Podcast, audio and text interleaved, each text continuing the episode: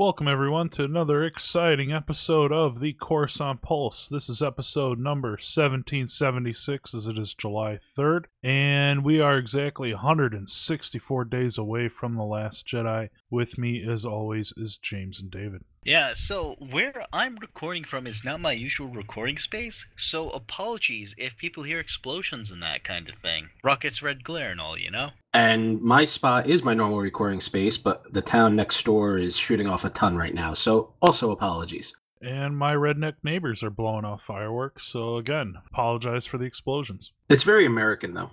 It's the only way to celebrate the birth of your country. What was that from The Simpsons where he's like, oh yeah, celebrate the birth of your country by blowing a part of it up. So what was blowing up Alderaan celebrating? At the death of the rebellion? That didn't work out so well. No, it did not. But anyway, so we apologize for all the background noise and audio interferences. It's not our fault. We just want to go ahead and give you a little heads up there. And of course, if you're an American, have a good 4th of July. But, yeah, so we off this week. We were trying to get off of our Lord and Miller discussion and our Han Solo thing, but we had some comments from some fans here, most notably the unofficial official forum mod, Red Leader Antilles himself. Unfortunately, he chose to back David in his comments he left on the last episode, which that's negative points from me, but... what was it? A verbal shout-out from me. Thank you for understanding my points. Boo! Yeah, so what did you say that he liked there, David? There were really three pieces that I found really interesting. One of them was something that I don't think I voiced correctly in the last episode. So from Red Leader Antilles, he wrote, I'm infuriated at how this was handled. It feels like they care more about what the guys upstairs and the larger universe needs rather than the film itself, which you know they asked these two to make. Might as well get a lapdog. Strangely, the saga films seem to give control, but the anthologies have all these shackles. And that was something that I think really was core for me. I am bothered by how this entire situation came about, how this situation was resolved, and why this situation occurred in the first place. That is where my frustration and my problems with what's going on with Han Solo kind of pop up from. But that last point that they made, I want to get your opinion on them. Like, do you feel, from what we've seen so far, that the saga films actually have ceded more control to the directors as opposed to these anthology films? I don't know. I think last time I said the only reason why J.J. got what he was able to do is because he is J.J. Abrams. He has a production company. He has success on both TV and movies behind him. So if anyone was able to push back, which is what we heard we did a little, at least with the release date, it would be him, because he is J.J. Abrams.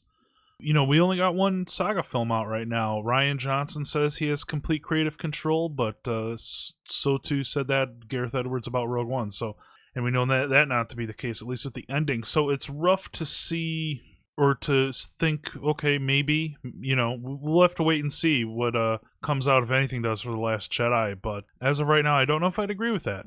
Yeah, I'm with Tom on that. We don't have enough data. The only saga film we have that's come out that has all the background is The Force Awakens. And like Tom said, J.J. Abrams was able to push back because of who he is, not necessarily because the studio wanted him to push it back. Do you think then that maybe this idea could still potentially be correct, but it's less of a Disney or a Lucasfilm directed thing where, no, we're just ceding control to the saga films, but these anthology films they're like really holding tight on, but that the directors that they've been hiring for the saga films are simply, I guess, more respected within the Lucasfilm apparatus to the point where they are able to push back, whereas when they decided to go get some of these more indie-style directors for the anthology movies, because of Lucasfilm's perception of them, they just don't have the clout to push back. Or at least they aren't expecting them to have the clout to push back. See, I could see that. Yeah, kind of like an unintended consequence thing, as opposed to this is by design. We want the anthology films a certain way. I don't really agree with that either, because Rian Johnson doesn't fit the bill for that, because his only really big movie was Looper. The rest of his movies have been smaller films, independent films, or just if there was a major studio involvement behind it, they were really low budget, or shorts that he did. So Lord and Miller have done more big budget than him. So yeah, I don't know. I don't agree with that either. But it's a good question to ask, and you know, maybe that will be true going forward. Yeah, it's something we'll see. So next piece that I thought was really interesting that Red Leader Antilles brought up was that, yeah, Lord and Miller certainly lost it by the end and did need to get fired, though I wonder what the lead-up was like. I mean, imagine being given a Star Wars film only to be told that you are essentially the puppet of Lawrence Kasdan and it's not your film. Do you think that played much into their reaction and how they reacted to Lawrence Kasdan? Or do you think that these two were simply doomed from the start, that even if Kasdan wasn't there, nothing they were going to put out was going to be worth a damn? I would want to know, if I were being hired, okay, who's writing it? And then I would want to talk to them and see where they're, so that we could get on the same page. Me personally, that's what I know I would do. I would try to be political and talk to people about, you know, where they're going with it. I don't know what they did.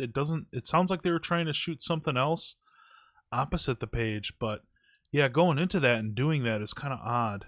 You know what I mean? It's like, why would you do this? I don't know. What do you guys think? For me, this is something where I do think that this might have been one of the major problems. Because from at least what I've seen, what a lot of directors wind up doing is they're used to being in control of the screenplay and the story. And if they decide that the film needs to go a certain way, making that change to push it in that direction. And I think with what we saw from the interviews from The Hollywood Reporter about what Lawrence Kasdan and what Kathleen Kennedy were doing with Lawrence Kasdan as kind of like the sidecar rider for Lord and Miller, I think that it really caused a major issue with them as creatives. And I think it was a situation that they weren't expecting to be in. And when they got in there, I think that they were really unhappy. And I think that partially played into why everything melted down the way it did, which is a shame. I can almost buy all that, but something I keep coming back to is people on the set, and this is all rumor and conjecture, but from what I'm understanding and from what I've read, people were upset not just with like the changes they were making, but like how they were managing the film, right? Like they were only taking two or three angles of shots that should have had 12 and 15. I mean, that's just not good filmmaking for a Star Wars movie. It's handicapping your editors. So I don't know if I buy that it was all Kasdan and everyone else was kind of, you know, Monday morning quarterbacking everything and they had a chip on their shoulder. I mean, it sounds like they just didn't get it. And when I say that, you know, Red Leader Antilles brought up the Lego movie. Lego movie is 100% CGI, so it really doesn't matter what. You're not shooting everything. You know, it's all being done on a computer. 21 and 22 Jump Street, those, you know, you really don't have that many angles probably comparatively. I don't know. I didn't make it, obviously, and I didn't edit it, but I would think you need, for a Star Wars movie, you need a lot of different angles to determine what sets, what takes you want to use, and they didn't do it. That's one piece I'll disagree with you on, because some directors don't have many angles that they take. Like, some directors only take two or three. The 12 to 15 was what Kathleen Kennedy wanted, not what they wanted or what they would typically do. Gareth Edwards, like, he just shot content like nobody's business. But you know what? Kathleen Kennedy's your boss. If she wants 12 to 15, you're giving two, then that's not a we're handicapping you. That's like, we want a lot of different shots. We want to have enough to edit. And you're not going to provide that, then you're going to have a big problem. And that's, forget talent, forget handicapping. That's your boss, and your boss's say is their say. I understand that point, but I think the only thing I would say to it is that with Kathleen Kennedy, I feel like they were told that they were hired on to direct this movie and to make a Han Solo. Now, that means that the editing process is something that was going to be done by them. A lot of the iterationing was supposed to be done by them, with the interference that it seems like they got, rightly or wrongly. I don't think that that's what wound up happening. And I think that, I think part of the thing is I feel that they got a little boo-boo faced over the whole thing. And in the end, it was probably just a really poor work environment, which is sad because before that, like the week that that came out, I was going to make some other quips about how it looks like everyone but Alden Erickson is having a fun time on set, because there are some great cast photos from like Woody Harrelson and Childish Gambino that look like they're having fun there, but you never see Alden in them. Well, they're probably high. I mean, Woody Harrelson is probably high all the time, so he's always having fun wherever he is. Yeah, and I think that that's something that we see. Like, I think I'm not sure if this was partially because maybe there's some clashes like within the cast that basically exacerbated things, which would be sad, but you never know. Well, here's the thing with Lord and Miller, like they've been working, this is what they do professionally, they have to know how things work, and I imagine they know more than us about how things work behind the scenes. Why would they want to go ahead and if not follow instructions, especially from what, I mean, they started production after the reshoots on Rogue One happened, and they brought in a new director to change the ending of that movie. So they knew that going into this Han Solo movie, and they go into it from the get-go wanting to go up against Lawrence Kasdan, which is an old friend of Kennedy, and he also has the pedigree of Empire Strikes Back, Raiders of the Lost Ark, all of that. So, I mean, Kennedy too, she was producers on, I believe, Raiders, but she's worked with Steven Spielberg. I mean, she worked on Schindler's List. She was executive producer, I believe, or producer. So you know that they'll go ahead and change it, and then you're butting heads with them anyway. I mean, that's just kind of weird for them to be having this type of mantra of like, we'll do whatever we want. We're not going to listen to our bosses.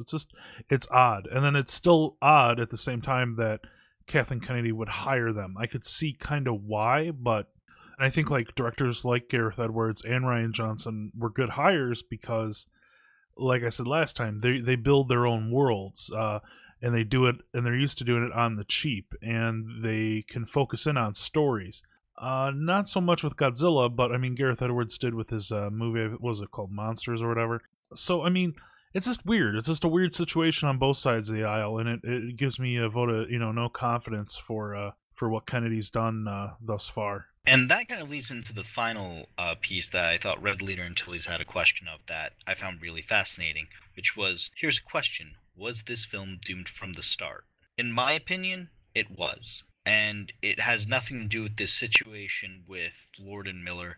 I think a Han Solo or any movie that's based on any of the trio and is exclusively based on any of those trio, I think there is no way that you can make people happy with it. I just think that there's too much emotion tied up with what we know about the character, that if you were to create a movie on any of them, I think it would come back to bite you, and I think it would come back to bite you pretty hard. Like, I would fully expect, no matter what happened with this movie, that in a number of circles, it would get absolutely panned. And that a lot of the people that would like it, it's one of those things where if you look at their content and their review, you'd really have to ask yourself, is this person watching this movie now? Or is this person's 8-year-old persona watching this because of the nostalgia factor? And that's why I think that any Han Solo film was kind of doomed to blow. I'll buy that. None of us, of the three of us, were particularly excited about it.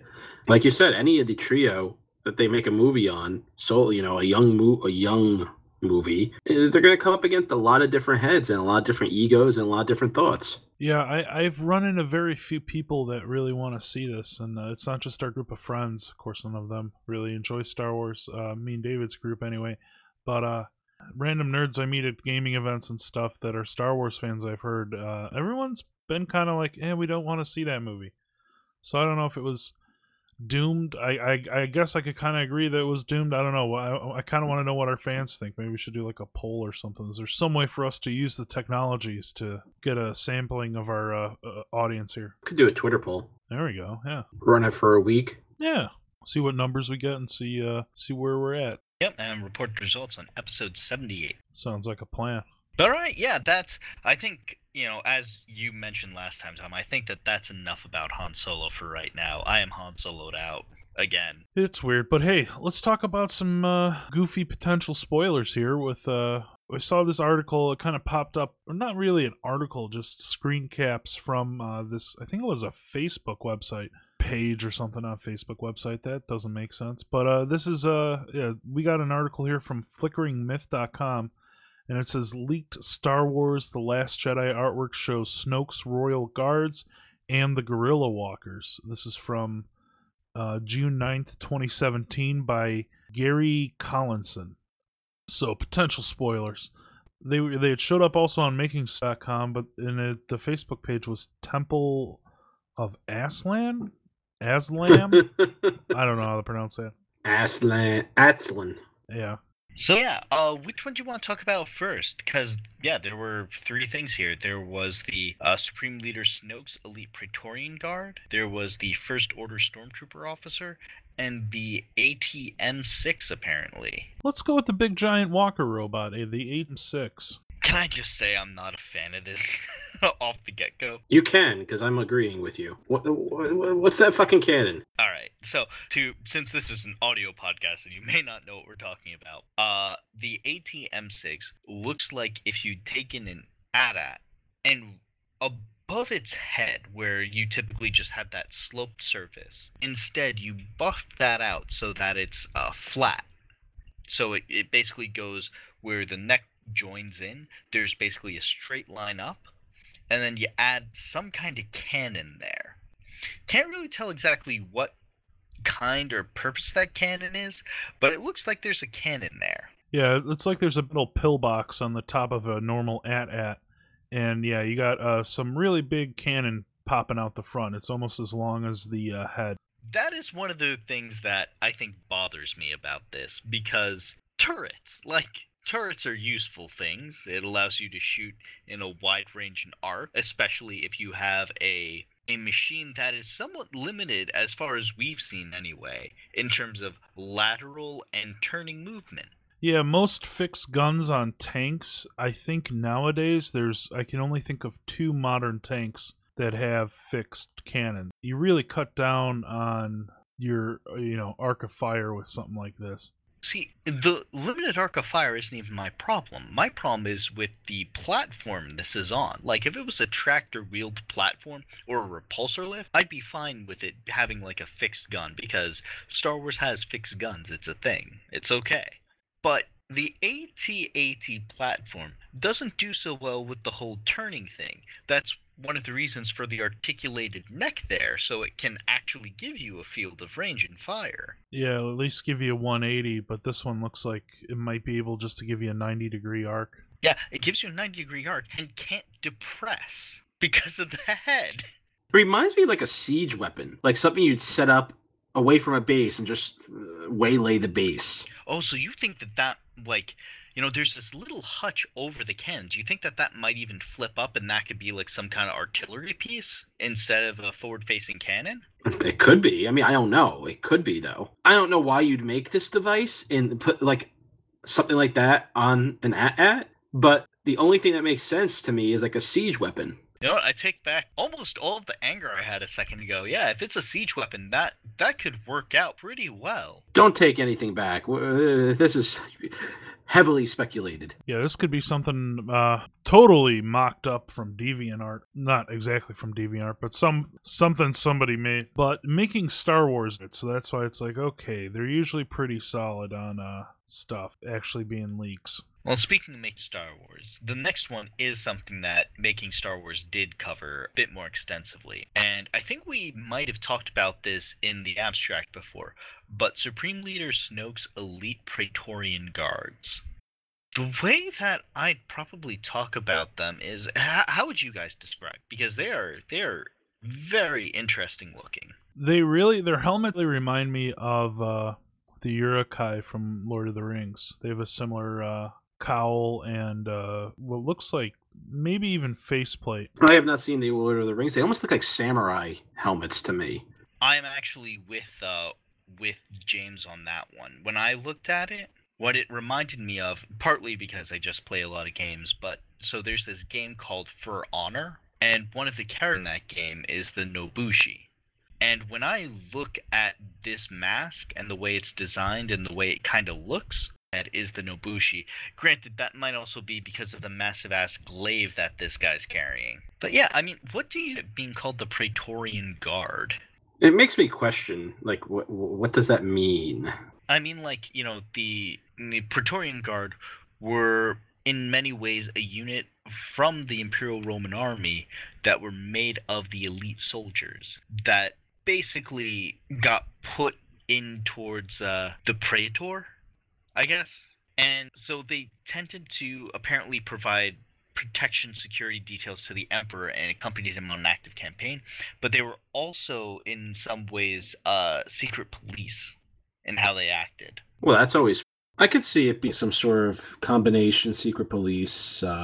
bodyguard deal? Yeah. Like, almost like the Secret Service in a way. You know, the Secret Service is like elite investigative arm when it comes to counterfeiting, and they're the president's bodyguards. So I've just got one question. Based off of what we know from Aftermath and Empire's End, do you think that Hux was ever one of these elite Praetorian guards? No. You don't? Really?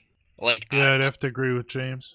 Like, from what I saw and what I heard, like, about Hux's upbringing, you know, he was the top of the class. Was that, like, in martial abilities or in leadership in general? Martial abilities. And decisiveness and ruthlessness and absolute viciousness. Wasn't his dad a general, though? Yeah, his dad threw him into the Psycho Kid Murderer Project. Yeah, he really, I mean, from what I saw in the movie, he doesn't strike me that much as a martial character, more so a tactician or a strategist, and I say that loosely given, you know, how he executed things, but I don't know, yeah, I don't buy that he's a Praetorian Guard. See, for me, there's a couple reasons why I feel like he might be. One is because, from my read, specifically of Empire's End, they were setting him up to be that kind of total package villain. The other reason is because from what I have seen in Star Wars, in this new canon, they have tended to like their Imperial and First Order characters to not be one-dimensional. A good example of that is someone like Orinda Price or Admiral Thrawn. Both of them, while being primarily bureaucratic and strategic in terms of their power, are also all very capable fighters in their own right. Which is why I don't think he'd be a Praetorian Guard. I feel like, you know, the Praetorian Guards are capable fighters. They're not people who wind up becoming generals. They're people who wind up becoming Praetorian Guards, and that's what they do. I feel like it's not a role that you would be in for a couple years and then advance out of. You know what I mean? I mean, I know what you mean, but I mean, that's my understanding is that is certainly not what happened with the original Praetorian Guard. Hey, it's pure speculation, so I could be 100% wrong. I usually am, so. That all sounds like they should be putting it in the movies and not in the canon books, because that'd make characters better, but from what I've seen from the character in the film, though, he doesn't strike me as martial at all. They really should have hinted at that. I agree. Like, it'd be weird if all of a sudden you saw Hux in that armor. At some random point leading a ground attack. Yeah, that would look really bad. Yeah, that would be bad if they turned him into some sort of martial avatar of the First Order, like a Generalissimo. He not only fights, but he leads. He should have been that from the beginning instead of this, like, sniveling yes man, or, you know, he's kind of like a toady, just like in the background, just he's, you know, all talk, no action. Yeah, that's what we got. So yeah, that's why I could see that being a bad contradiction. The last piece that's kind of interesting to talk about isn't honestly even this new First Order officer. It's really the thing that it's holding, which looks like some kind of crazy ass battle axe. I loves me a battle axe. Yeah, which we saw in the flashback or flash forward scene in Force Awakens. We did see the Knights of Ren, and a couple of them did have bladed weapons. That's very true, except this thing is an energy axe of some variety. Yeah. Well, it's obvious. I mean, we had that little energy sword fight with Finn. It's obvious that that stormtroopers do more than just carry blasters now. Oh, the shock tonfa? Yeah, riot tonfa. That was a big moment for Tunfa fans everywhere when he deployed that shock mall thing. I think it was a big moment for the internet when he then swung that thing around and made the whoop whoop noise. But yeah, so we're getting more First Order type troopers. But what did they say it was in the article? It was like an execution trooper or something that wielded it. Like, it's a gnarly looking piece of hardware. Yeah, it is. So the site shared the artist's impressions of the Executioner Stormtrooper, who will apparently appear alongside Captain Phasma and have their own energy weapon. Could you imagine these guys are going around executing the wounded? Well, the only thing, though, is that this other place that we're looking at right now is calling it a First Order Stormtrooper officer. Executioner, that's really dark. It's heavy. Unless there's going to be like an execution scene. But if they have like these guys deployed on the battlefield, that's, wow. Talk about crazy right-wing militaries. Oh boy, things just took a weird turn. So The Last Jedi, now with death squads, but these are movies for kids.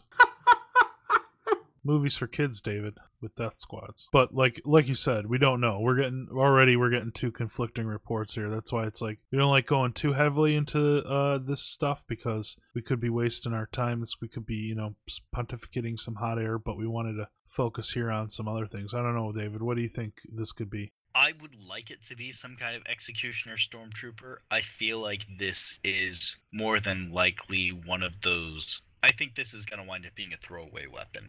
Like, I think it's going to show up, it's going to be in one scene, and that's going to be the end of it. Boo. And I feel like what's going to happen is the same thing that happened with the cool vibro axes in Return of the Jedi. Like, Luke Skywalker's just going to cut through them, and then they're going to die like wheat. Boo. I'm only booing because I can't do the little toot that Tom perfected.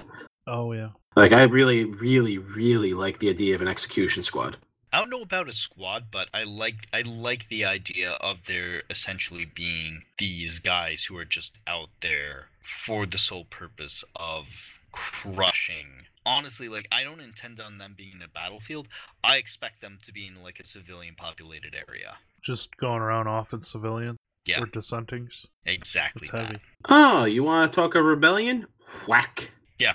That's kind of what I'm expecting. Or part of me is that's what I'm hoping to see. Because I think that would be what would be interesting to me. There would be some grim dark Star Wars right there. Yeah, I'm a little bit worried that my Lord K is kind of bleeding into this, where it's now, no, I traveled across like 30 parsecs to come and hit you with an energy battle axe now. You said what about Snoke? Whack. But yeah. So Rogue One did pretty well for the Saturn Awards. Have you guys heard about this before? Yes. I have not. What are the Saturn Awards? So apparently there's an academy of science fiction, fantasy, and horror films out there, and Rogue One was up for 11 different categories and actually won 3. Wow. Yeah, it won Best Science Fiction Release, Best Film Direction, and Best Film, Visual, and Special Effects. And in addition to that, it was up for Best Actress in Felicity Jones, Best Supporting Actor in Diego Luna, Best Film Screenplay, Best Film Production Design, Best Film Music, Best Film Costume Design, and Best Film Makeup. A movie that really cleaned up as well, though, looks to be 10 Cloverfield Lane, won a bunch of awards. I haven't seen it, but it's on my list. I've heard some good things about that from a science fiction perspective. Yeah, good for them. Nice if they won an Academy Award, but hey. And then Star Wars Rebels actually got recognized for being the best animated series on film or television, which, at first I was just like, oh, I don't know really who's up against them or anything. But then I looked at the list, and they went against BoJack Horseman, Family Guy, The Little Prince, The Simpsons, and Trollhunters. Now, I don't know about all of those shows, but Trollhunters was one show that I've heard a lot of really positive things about. So the fact that Star Wars Rebels beat it out, that surprised me a little bit, honestly. I'm glad it did, because I love me some Star Wars Rebels, but I know you guys don't. Like I said, it's really good. Dave Filoni's really good and smart, but yeah. The Simpsons isn't that big of a takedown or victory to load over, because that show kind of blows now. Yeah, that thing is well beyond its expiration date. Yeah, Family Guy's getting there too. So, but yeah, no, Dave Filoni. I'm happy for Dave Filoni. He deserves every accolade and award he gets. He's a talented guy. I'm really hoping that he announces his next project, either Comic-Con or D23. Because they're going to need something to fill in the time that they're not going to spend talking about the Han Solo movie now. They're going to talk about the Han Solo movie all the time. What are you talking about? It's going great. Yeah, but man, I hope he does something. I hope he gets in, pushes for some live action TV. I know he's an animator, and that's his bread and butter, but man, can he tell a story. If he does do another animated show, I hope it's TV 14 at least, so we can get into some heavier themes. But man, if he were to announce that he's helming a live action show and he's the Kathleen Kennedy and like full charge, he's the boss numero uno, and he's got an idea, that would be some pretty fucking cool news. I'm with Tom on that. Like, I've watched some Clone Wars and Rebels. It's not my favorite because I think it's a little childish for me personally, but the storytelling is great. Yeah, his shows feel like Star Wars. Like, you watch them and you're like, wow, that felt Star Warsy. It's hard to describe, but you'll watch a couple episodes of Clone Wars or a couple of those arcs and you're like, wow, that felt like Star Wars. There's really no other better way of putting it. He writes Star Wars, or gets it. Yeah, he absolutely gets what it means and what it takes to make Star Wars. Part of me wonders if that's because of how closely he really did work with George Lucas day in and day out on the Clone Wars. You know, and that by the end of that, you know, he created it. But he also knows how to make a good show, because, I mean, he was involved in Avatar, The Last Airbender. I know we've mentioned this before. And that show hits a lot of, not the same, but it also really knows how to develop a character, knows how to have characters react to one another, and knows how to tell a heartwarming or a heartbreaking story. He knows how to deliver the feel. Basically, he does everything that George Lucas did not do in the prequels. Was that being a little hard on Georgie? Oh, no, never. No, he gets all the shit that gets thrown at him. He deserves some of it.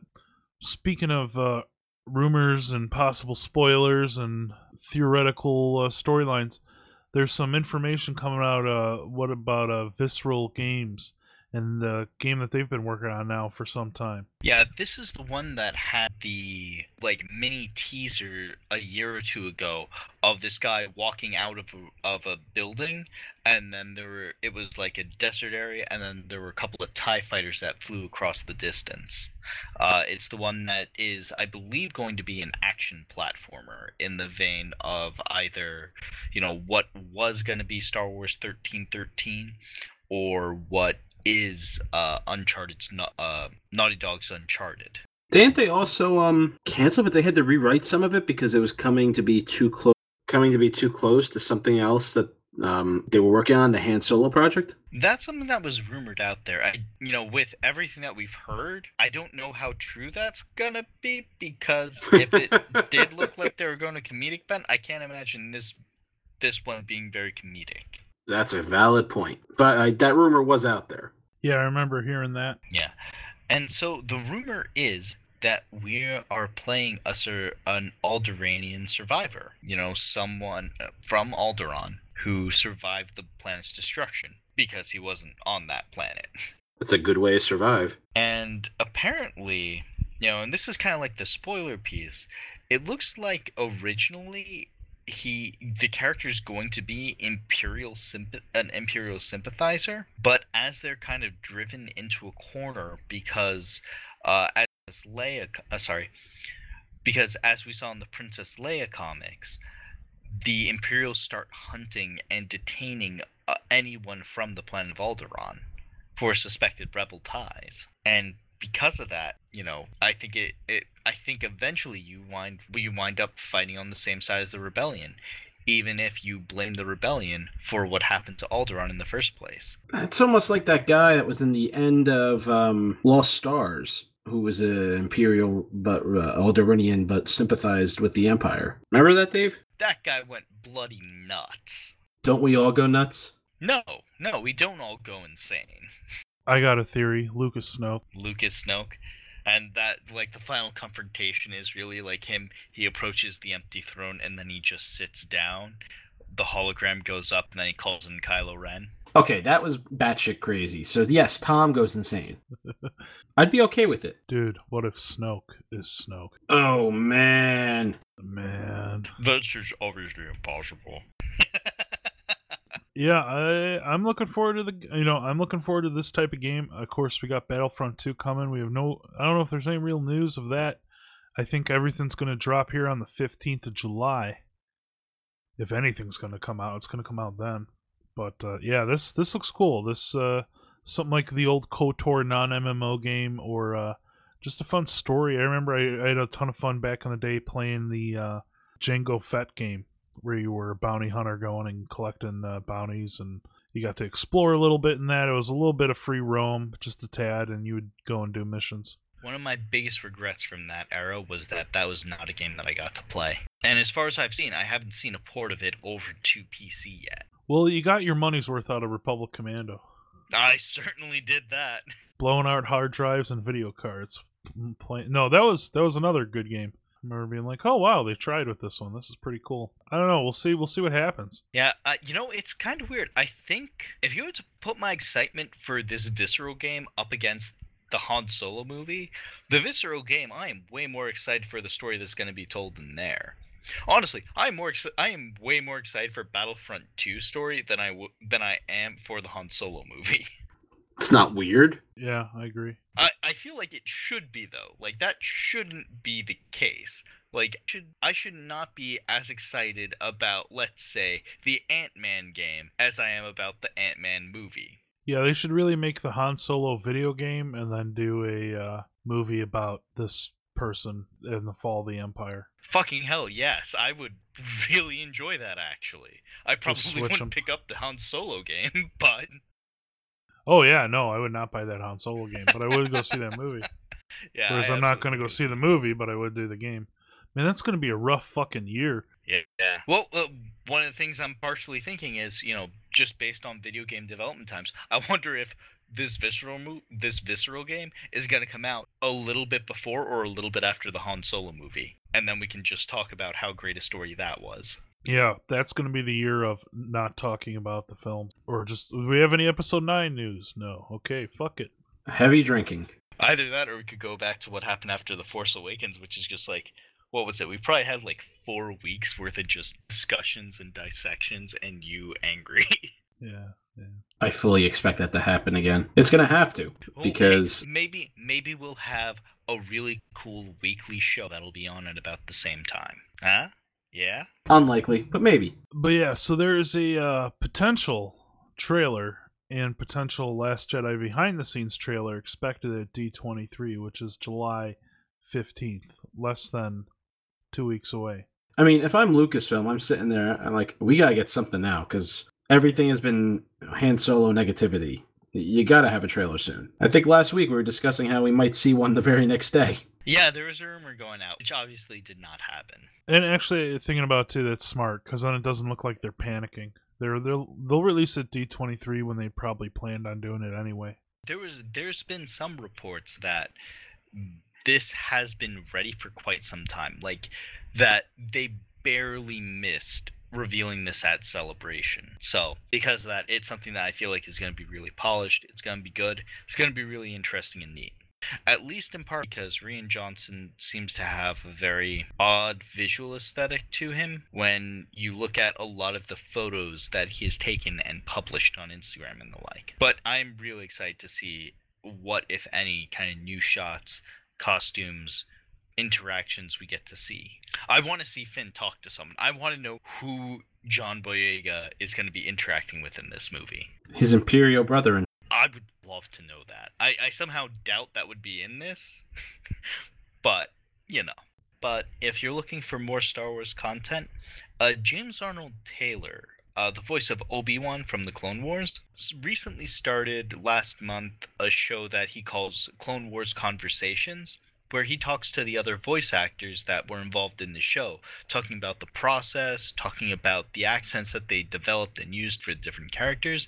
And if you're interested in really diving deep into the behind the scenes of the Clone Wars, that has some really interesting stuff, both in terms of the process that they went through in order to become part of the Clone Wars, and then also what it was like working in the Clone Wars. The only other thing to really note is that the new shorts that they've been teasing for a while now has been put out for the Forces of Destiny, which is this YouTube series that Disney has created to get Star Wars out to more and more people. I believe all of the characters that are the key characters in Forces of Destiny are the big female stars from the Star Wars universe.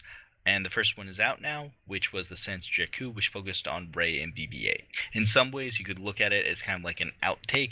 It's just this nice little lighthearted little Star Wars thing. That's all. I admit I ain't watch it, but I heard something. Did Rey use some Force powers on Jakku with BB-8? No. For some reason, Twitter was saying that she did. There's some really dumb stuff in there right now about how it's impossible for her to carry BB-8 because BB-8 would be too heavy. And it's just like, it doesn't matter. It's a cute little cartoon show. That's like saying that Mace Windu didn't punch through like hundreds of thousands of droids in, you know, the old Clone Wars cartoon. Not the one that Dave Filoni did, but the one before that. Yeah, that's pretty stupid. If that's what the rumor I saw on the interwebs was about, that's really stupid. Yeah, that is. That is almost certainly exactly what it's about. I mean, like, I'm typically one for like, oh, let's dissect it and that kind of thing.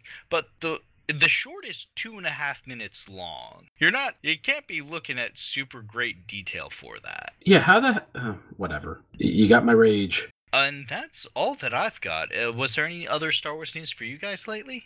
No, I'm pretty much good for this week. I think that might wrap things up. I've been keeping quiet the last 10 minutes, not because I've not been interested, but my neighbors are blowing off an extreme amount of ordinance, and I don't know how much of it's coming through the microphone. So I do apologize. But tell us what you guys think. Write us in a comment. Send us an email at CoruscantPulse@gmail.com. Remember to check out Puppet State Media and our other fine shows we got there.